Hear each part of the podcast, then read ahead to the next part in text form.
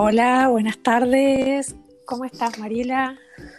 Hola María, ¿cómo va? ¿Cómo va? ¿Qué decís? Bueno, bienvenida a eh, este espacio, nuestro segundo podcast. Muchas gracias, súper contenta con la repercusión del primero, así que vamos a ver qué pregunta tenemos hoy. Dale, si hoy tenemos la pregunta de Alicia. sí, ¿vamos a escucharla? Dale. Mi pregunta es, ¿qué ejercicio o qué mm, eh, acción interna podemos llevar a cabo cuando se plantea un conflicto con otra persona o quizás algo que nos disgusta y queremos digamos, expresárselo a la otra persona sin herirla y a la vez eh, tratando realmente de encontrar una solución al conflicto o al disgusto o a lo que por ahí a mí me desagrade eh, de una situación con otra persona.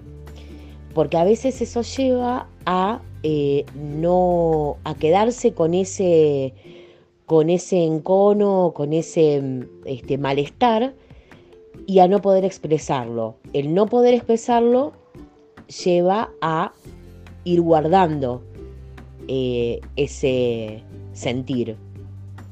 Bueno, eh, ¿qué pensás, María? bueno, yo creo que es un tema muy original, no le pasa a nadie. No sé quién. Bueno, eh, es un tema súper interesante. Lo cierto es que, bueno, volvemos a aclarar, esto que vamos a contar vamos a hablar de algunas eh, herramientas, un poco de psicoeducación, cuestiones eh, desde el punto de vista de la psicología, pero no reemplaza un espacio terapéutico eh, que podemos y nosotras recomendamos que, las personas tengan. Tal cual, tal cual. No pretendemos reemplazar los consultorios. Exacto, esto es un, poco una ventanilla a una charla de psicólogas que que les gusta meterse en las vidas de las personas.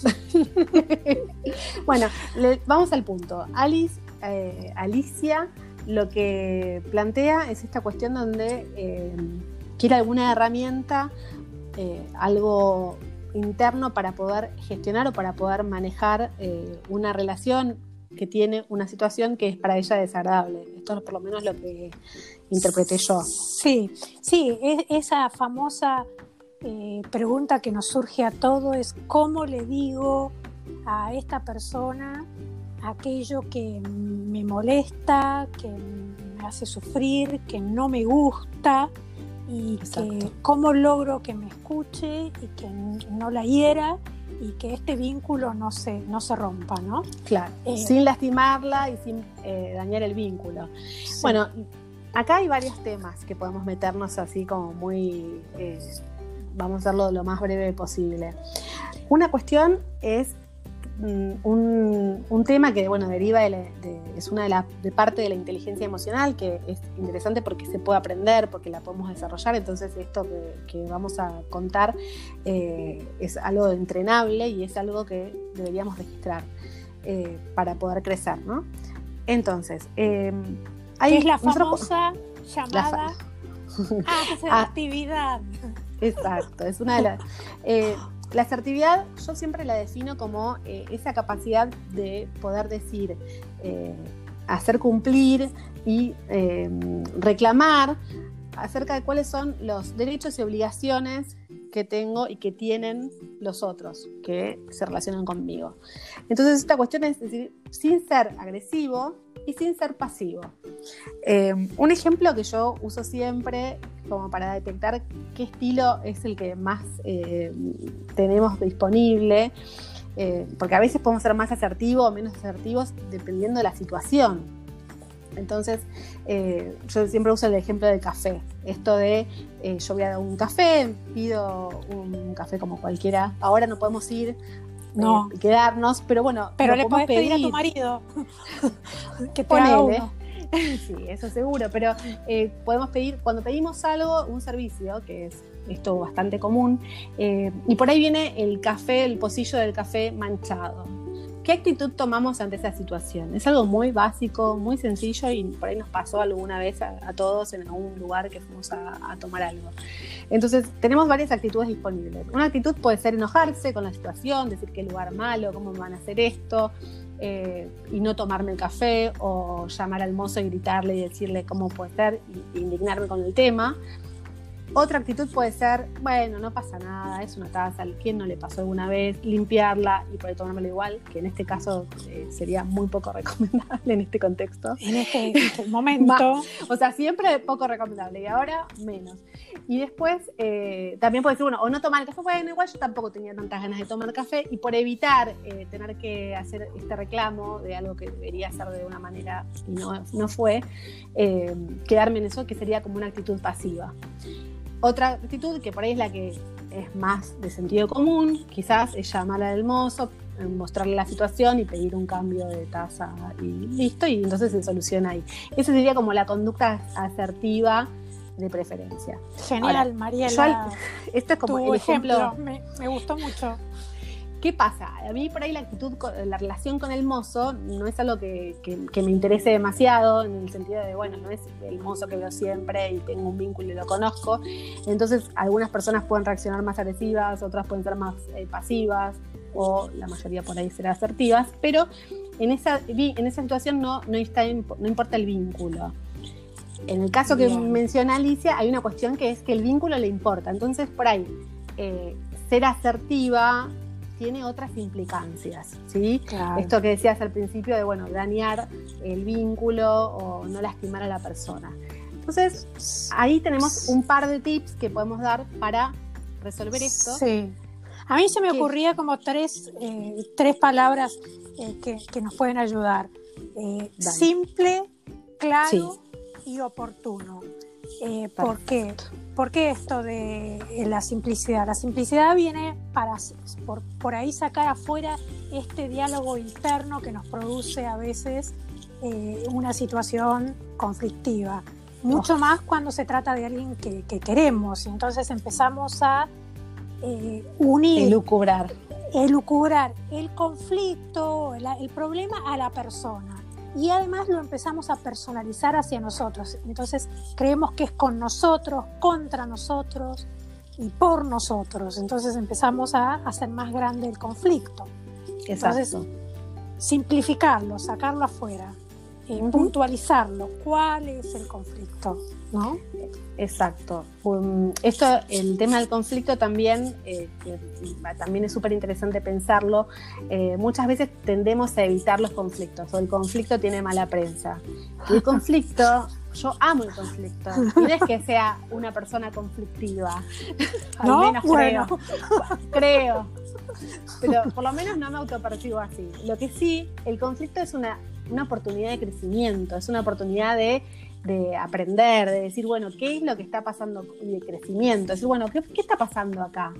Eh, desarrollar a partir del conflicto. El conflicto actual y que está sucediendo o un conflicto potencial. A veces vemos una cuestión, uy, esto mm, se está perfilando de una manera, bueno, ese conflicto que también puede ser potencial, también es importante eh, revisarlo y ver de qué manera podemos ser, como decías vos, simples, eh, oportunos a la hora de abordarlo y bien, trabajar en la comunicación, ¿no? Sí, eso es otro, otro desafío, porque un tip que a mí me, sirve mucho a veces es pensar cuando tengo que enfrentar a alguien eh, este, relacionado conmigo y decirle algo que me molesta o que va a ser, siento que va a ser difícil o que va a traer un conflicto, es pensar eh, en decirle primero algo positivo respecto de, nuestra relación, de nuestro vínculo o de las cosas que la, otra persona hace.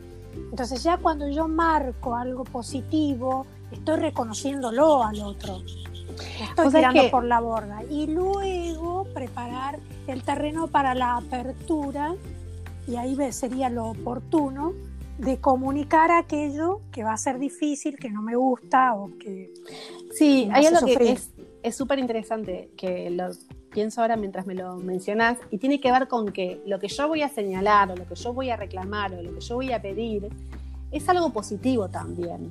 O sea, es algo que va a ayudar a que esa relación mejore porque nos va a sacar de esa pasividad o de la agresividad. ¿no? Esto de eh, cuando algo sucede muchas veces y somos un montón de tiempo pasivos y después un día mm, explotás de la nada o alguien con vos explota de la nada y vos decís, pero si nunca me dijiste nada antes. Entonces, esta asertividad, por más que por ahí sea algo difícil o que nos lleve un esfuerzo o sea un desafío resolver, va a ser algo positivo. El tema es que, como dijimos antes, tiene mala prensa el conflicto. Entonces, eh, esta cuestión de decir, bueno, lo positivo en lo que vos decís me parece genial. Yo en las organizaciones lo uso un montón. Esta posibilidad sí, tenías un ejemplo, me, contaste un ejemplo hace poco, lo del sándwich. Sí, lo usamos eh, un montón, el feedback sandwich, que es esto de poder decir algo, eh, digamos, reconociendo valor, mejor, algo bastante más, eh, digamos, destacando situaciones. después decimos lo que hay que mejorar, lo que hay que trabajar y después cerramos con algo reconociendo también el esfuerzo y el valor que es lo que todos hacemos, porque todos hacemos, damos lo mejor de base. La idea es que a veces no tenemos toda la información, que es importante que circule. Eh, esto de, bueno, poder decir, bueno, yo estoy haciendo esto, vos, eh, no sé, por ejemplo, vamos a usar un ejemplo casero. Eh, que sé yo, vos, la verdad es que me encanta cómo sos en, casa y todas las cosas que haces y todo el compromiso que le metes, pero estaría bueno que eh, lavaras los platos a la noche y no los dejaras para la mañana porque puede, no sé, eh, traer insectos, qué sé yo, cualquier ejemplo. Y, eh, pero igual está bueno que y después tirar algo positivo como me encanta cómo haces lo que sea, ¿no? Al la torta, cómo haces la torta de la tarde me encanta, porque eso, me encanta. Eso, eso va justamente a esto, a esta idea que venimos eh, este, perfilando, que es tener en cuenta al otro con las diferencias, ¿no? Porque el conflicto muchas veces surge a partir de diferencias. El asunto es cómo nosotros administramos o manejamos las diferencias, cómo nos vamos, digamos, acoplando entre nosotros eso va súper de la mano con lo que mencionaste antes con respecto a lo que es lo oportuno. Quizás, eh, primero hay una cosa, que es lo personal, lo propio, ¿no? Registrar cómo estoy. Si yo tengo que hablar y reclamar o ser asertiva, también tengo que ver en qué momento emocional estoy, que esto es otra parte de la inteligencia emocional, es registrar mis emociones. Si yo estoy muy eh, enojada por, porque, por lo que pasó, eh, quizás no es el mejor momento ese para que yo pueda expresarme. Eso por un lado. Y por otro lado, chequear o revisar cómo está el otro para recibir eso que yo le voy a dar. Bien. ¿no? eso sería la empatía, ¿no? Exactamente. Tener en cuenta eh, las emociones del otro.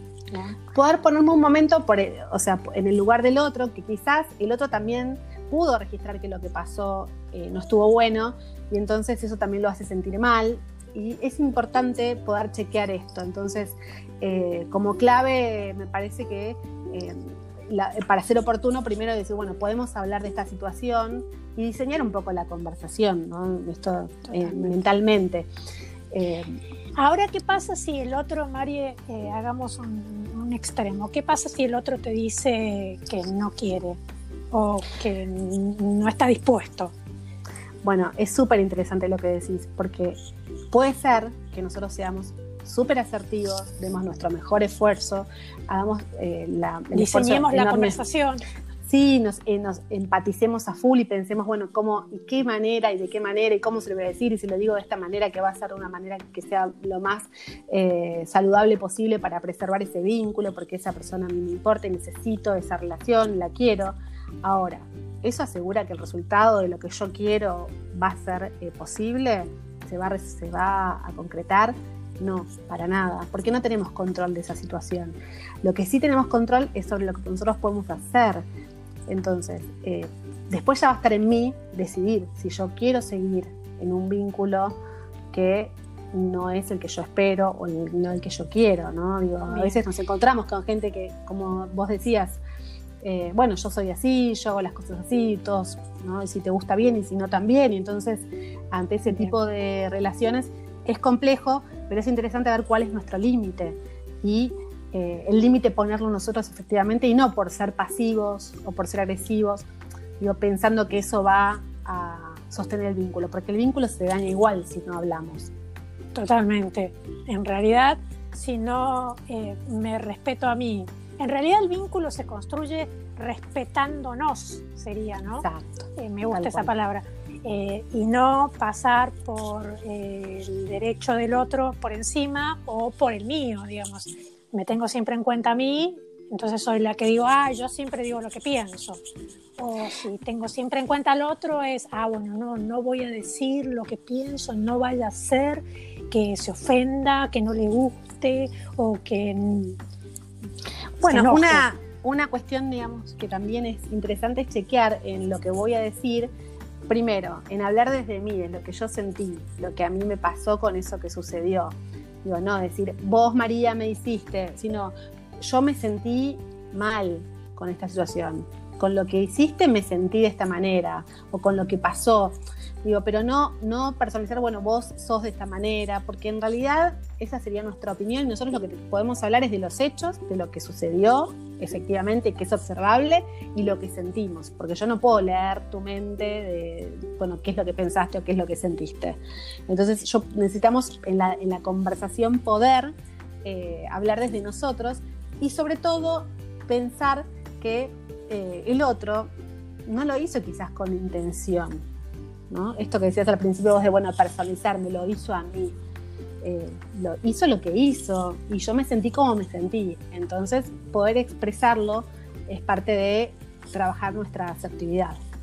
Bien, sí. El desafío es manejar las emociones, regularlas en realidad y encontrar la oportunidad entre la emoción mía y la del otro. Sería el encuentro en el famoso término medio. ¿Cómo lo logras, no?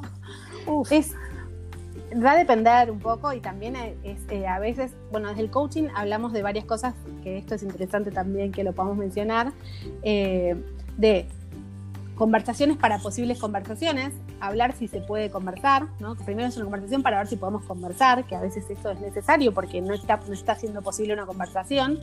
Y por otro lado también eh, empezar como a destilar esto que tenemos adentro, como vos decías, estos pensamientos que vamos elucubrando, lo que hablábamos al principio, que quizás separar cuáles son mis pensamientos, mis imaginaciones, todo lo que yo estoy elucubrando y qué, cuáles son los hechos, cuáles son las cuestiones observables. Eso nos ayuda a poder ser más objetivos a la hora de hacer cumplir los derechos y obligaciones de una manera Ser asertivo.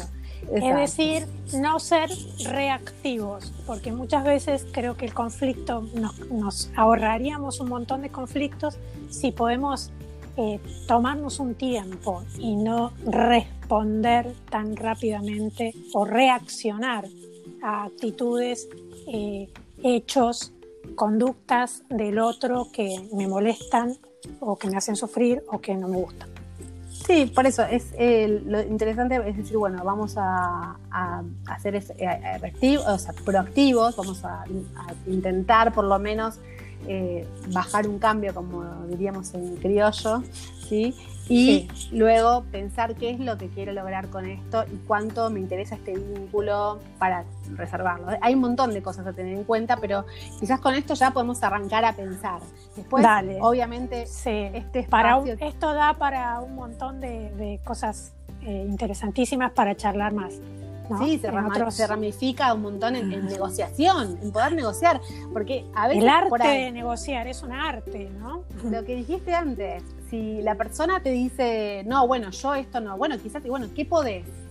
Y ahí negociamos, pero por lo menos hablamos. Yo te doy la información de qué es lo que yo siento y, y vos te enterás y entonces ahí decís, bueno, si yo te importo un poco, bueno, ¿cómo podemos hacer para negociar y que sea esto, como dice en Harvard, win-win, ¿no? Una, relación de ganar-ganar.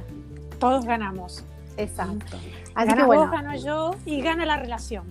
Bueno, María, este, estamos llegando al final de este podcast y bueno, esperamos más preguntas, tenemos un montón para seguir Esperemos que hayamos ayudado un poco a Alicia Sí, ojalá, Alicia. Y bueno, le agradecemos a todos nuestros oyentes divinos que nos mandan, se comprometen y nos mandan preguntas. Bueno, muchas gracias. Nos siguen escuchando. Bueno, nos vemos en el próximo. Dale, saludos a todos.